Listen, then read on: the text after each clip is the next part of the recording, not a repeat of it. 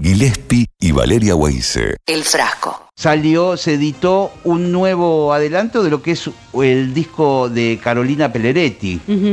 Eh, y la tenemos en línea a la gran, talentosa Carolina. ¿Qué tal? Hola. Bienvenida. ¿Cómo, ¿Cómo, andás? estás, Caro?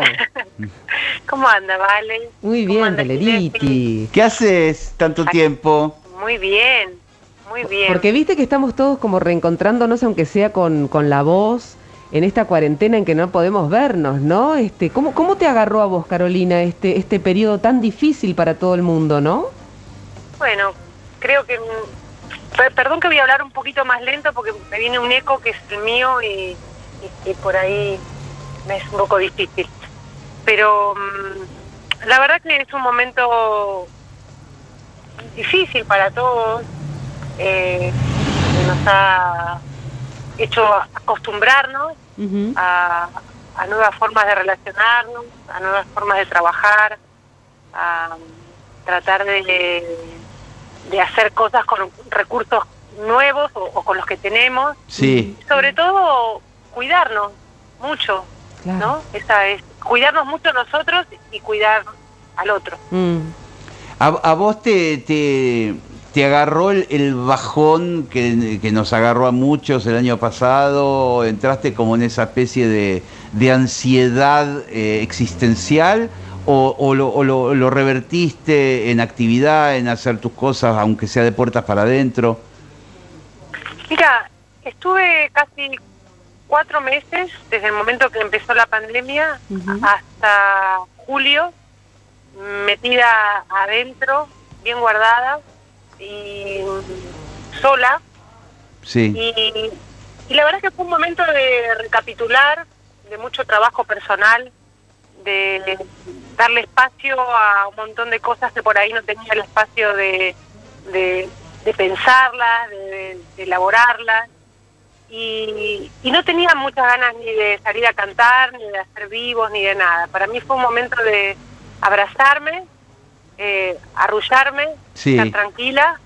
Y, y cuando salí fue a ver a mi madre que estaba en el mar, que vive allá. En Necochea, ¿no? Vos sos de por allá. Sí, mi, mi familia es de allá. Sí. Y bueno, y fue un momento distinto porque estuve con mi madre casi cuatro meses, que, que bueno, fue como volver después del, que tenía 17 años que no estaba tanto tiempo con ella. Eh, pero fue muy hermoso porque hubo, hubo un reencuentro y también la posibilidad de estar en el mar. Y desde ese momento, con esa posibilidad de estar en la naturaleza, eh, fue como una vuelta de a poco a, a empezar a, a pensar en lo creativo. Claro. Eh, hubo una invitación para un disco que se llamó Los satélites del sur, Sí. donde empezó eso a activarme, esa cosa de grabar en un estudio que fuera de Buenos Aires, hacer un video, y ahí empiezo a pensar un poco en, en- en seguir produciendo o en la postproducción de todo este material que yo había grabado y había dejado listo en, en el 2019. Que, que es parte de, de- de lo que va a ser eh, Aleteo, ¿verdad? Sí, exacto. Eh, que es un EP de seis canciones. Sí, y que las, y las grabé a mi tiempo, digamos, las grabamos en estudio de- en el 2019, eh, casi todas las canciones, hasta el harta de etapa, con una idea de, de por ahí sacarlo en, en el 2020. Claro. Pero la verdad es que me, me- sentí que no era el momento, Que era un momento donde estábamos realmente con esta posibilidad de abrazarnos a nosotros mismos Sí. eh, y con esta sensación de incertidumbre también que nos llevó el año pasado. Carolina, qué lindo recorrido que has hecho, ¿no? Te, te seguís eh, en- encontrando y cada vez más afianzada con, con tu relación con la voz y con el canto. Contame cuándo, cuándo arrancaste, en qué momento y además porque, porque le pones letra, vos, vos haces tus propias canciones, que no es un dato menor, ¿no? Bueno, gracias. Está bueno Eh, eso. Yo creo que el- con la música a mí, para mí la música es algo que amo y que, que siempre estuvo en mi vida Mm. desde chica. Eh, de- después, digamos, mi, mi descubrimiento con la voz empieza a los 18 años y, bueno, y eso nunca ha parado. Claro. Y, y el dedicarme a cantar vino muchos años después, con este descubrimiento de mi voz y con empezar a animarme. Eh, y obviamente fue muy importante tomar una decisión que era lo que quería cantar. Y, y bueno, hace 11 años que, que canto, eh, empecé y decidí empezar a cantar folclore. Sí. Y en esa decisión empezaron a suceder cosas hermosas, como conocerlo al maestro Jaime, por ejemplo. A Jaime Eh, Torres. Jaime Torres, Claro. enorme. Claro. Eh, y eso fue como empezar a, a descubrir un, un camino, a, a encontrarme con, con amigos, con referentes y a transitar un repertorio folclórico, ¿no?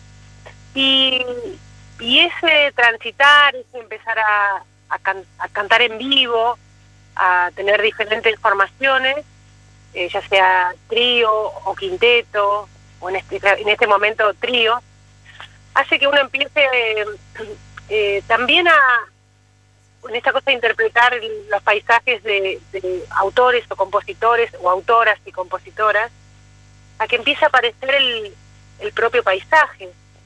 Y así fue como me pasó con, con la letra de Aleteo y bueno, con el suspiro.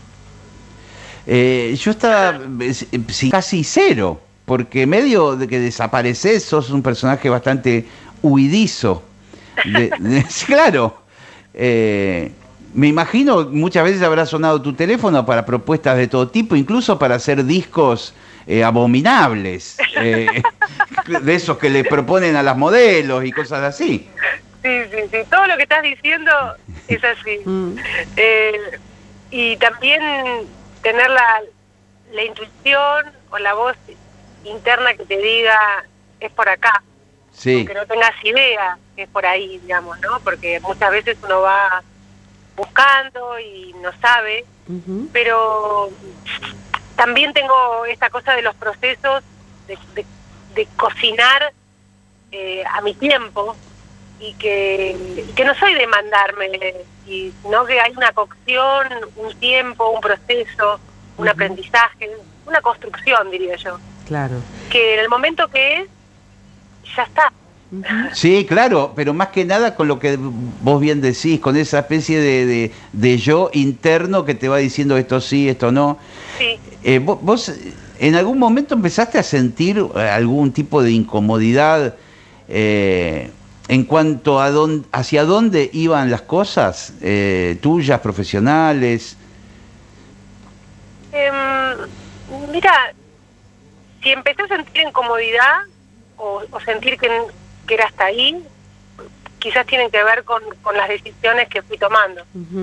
Eh, lo que me pasó hermoso fue de, de, de integrar, Claro. no pelearme con, con esas con, con, esas con ese andar porque cada una de las cosas que hice de alguna manera son herramientas o aprendizajes Sí. que yo me voy eh, llenando las alforjas diría no Sí, sí. y, y, y el trabajo con la voz el, el actuar el contacto con el público eh, el, el ensayo digamos todo eso también o, digamos hasta mi trabajo como modelo también forma parte de, de mi salida al mundo adulto.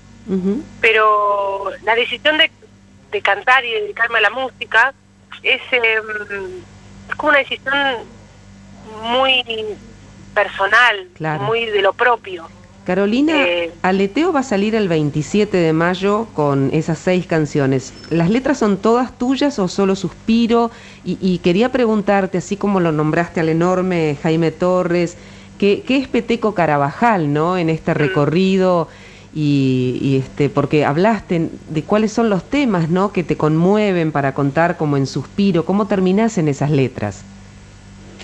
El 27 de mayo sale todo el EP, Sí. que se llama Aleteo también, y se suman a estas dos canciones que salieron, que es Aleteo y El Suspiro, ambas dos tienen letra mía, Sí. el Eteo tiene música también, Sí. y acá el suspiro está, digamos, el, el regalo de la música que le puso Peteco. Qué bárbaro. Peteco es un amigo, es un referente, es un maestro, Sí, claro. y también él en su forma, como Jaime, y como muchos otros también, han acompañado, han, han abrazado también que yo haga mi camino y a la vez estar cerca para, para eso, para compartir los vivos, para, para compartir la música. Eh, las otras canciones, Samba el Renacer, también está compartida con Max Marri, que, que es el productor de esa canción. Sí. Eh, Santiago Vázquez eh, es el otro productor de Hay mis tiempos, Florcita y Cardón. Sí. El, es, el percusionista. Claro, en El- realidad es un percusionista multiinstrumentista. Sí, sí, es un genio. Es un Ujú. Es genio. un genio y con él elegimos una recopilación de Leda Valladares para que mm, él creara ese, ese universo sonoro en, esa, en ese arreglo de la canción y, y bueno, esa es, esa es una de las canciones. Y después está Coplas para la Luna, que es una samba hermosa del Chivo Valladares, y Verde Romero, que es un motivo popular anónimo de La Rioja, y esas dos canciones tienen como productor al maestro Diego Rolón. Eh, yo intuyo que vos sos eh, muy viajera. Sí, Eh, en algún momento creo que conversamos y incluso vivías lejos de la capital federal, en un lugar medio rural o algo por el estilo. sí. Eh, ¿Has visitado las eh, distintas provincias que estamos mencionando, aunque sea de paso como turista o para ver qué onda? Santiago No, del Estero, sí. La Rioja. Al- algunas sí, otras por ahí me falta conocerlas, pero justamente tanto con Peteco o con Jaime, he viajado al norte, eh, a Jujuy, a Humahuaca, varias veces, eh, y compartido las fiestas populares, ¡Qué lindo! donde es la música. Qué hermoso. Eh, y en el caso de Santiago, Santiago del Estero, bueno, la marcha de los bombos, eh, la, la- la- la casa de Peteco y su familia, allá en los lagos, donde, bueno, donde la música, donde es la música. Claro, donde la música es algo tan natural, ¿no? Que a, veces uno en capital, eh, ser músico es una cosa media sofisticada, que vos necesitas todo un ámbito para poder hacer la música. Y ahí no, es la Y ahí casa. eh, Sí. se comen un asado y ahí sucede algo. caminás, Sí. ahí caminás, ahí llegás a, a las, a las casas, ahí te reciben con música y a- hasta los niños andan tocando música y, y, digamos, es parte. Yo siento que para conocer eh, la, la música de dónde es, uno tiene que viajar, Ujú. tiene que estar en esas fiestas populares. Sí, totalmente. Carolina, y, eh, y tu faceta de, de actriz, porque qué sé, yo, yo le decía a Guile este, hace un ratito, este, yo tengo el recuerdo, ya pasó mucho tiempo, pero de verte maravillosa brillando en, en La Señorita de Tacna, ¿no? Ujú. Este, Sí. y todo ese recorrido, bueno, con tantas series en televisión, en ficción. ¿Qué es esto que, que, que aparece de, de un trabajo que has hecho para Netflix? eh, Sí. Boca a boca, ¿qué es eso? Mira, justamente en el 2019 me llaman para un personaje para, para esta serie brasilera que se filmó en el 2019 y se estrenó en el 2020, que en Netflix lo pueden ver como El reto del beso. El reto del beso. Y fue una experiencia alucinante, porque la verdad que fue en un sincro, un personaje que, que me encantó. Yo en ese momento, digamos, me fui a filmar a Brasil y al poco tiempo me iba a Japón a hacer gira Sí.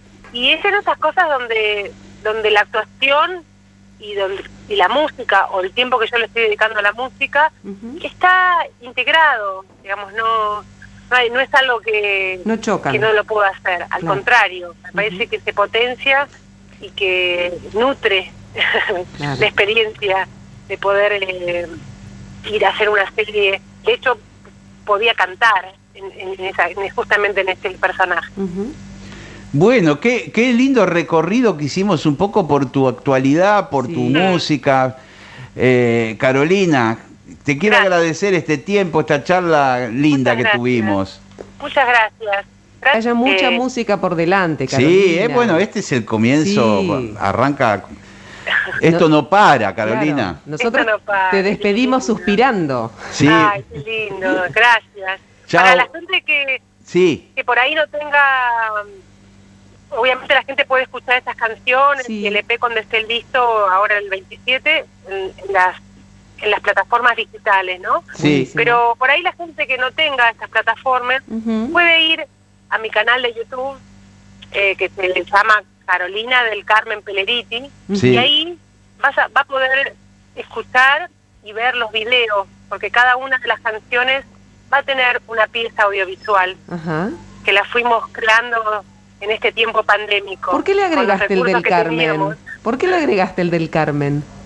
Porque mi nombre El, claro, Claro. todo. y porque tiene que ver con la música Sí. para mí Sí, eh, y, y con integrar claro. todas mis partes, Hermoso. Está Bueno, genial, me encanta. genial. Ahora justo vamos a escuchar la canción del suspiro, ¿eh? Bueno, Te mando un abrazo. suspiremos por amor. Un beso. Dale. Beso Ceci, gigante. Caro, lo mejor. Cuídate. Beso, vale. Chao, chao.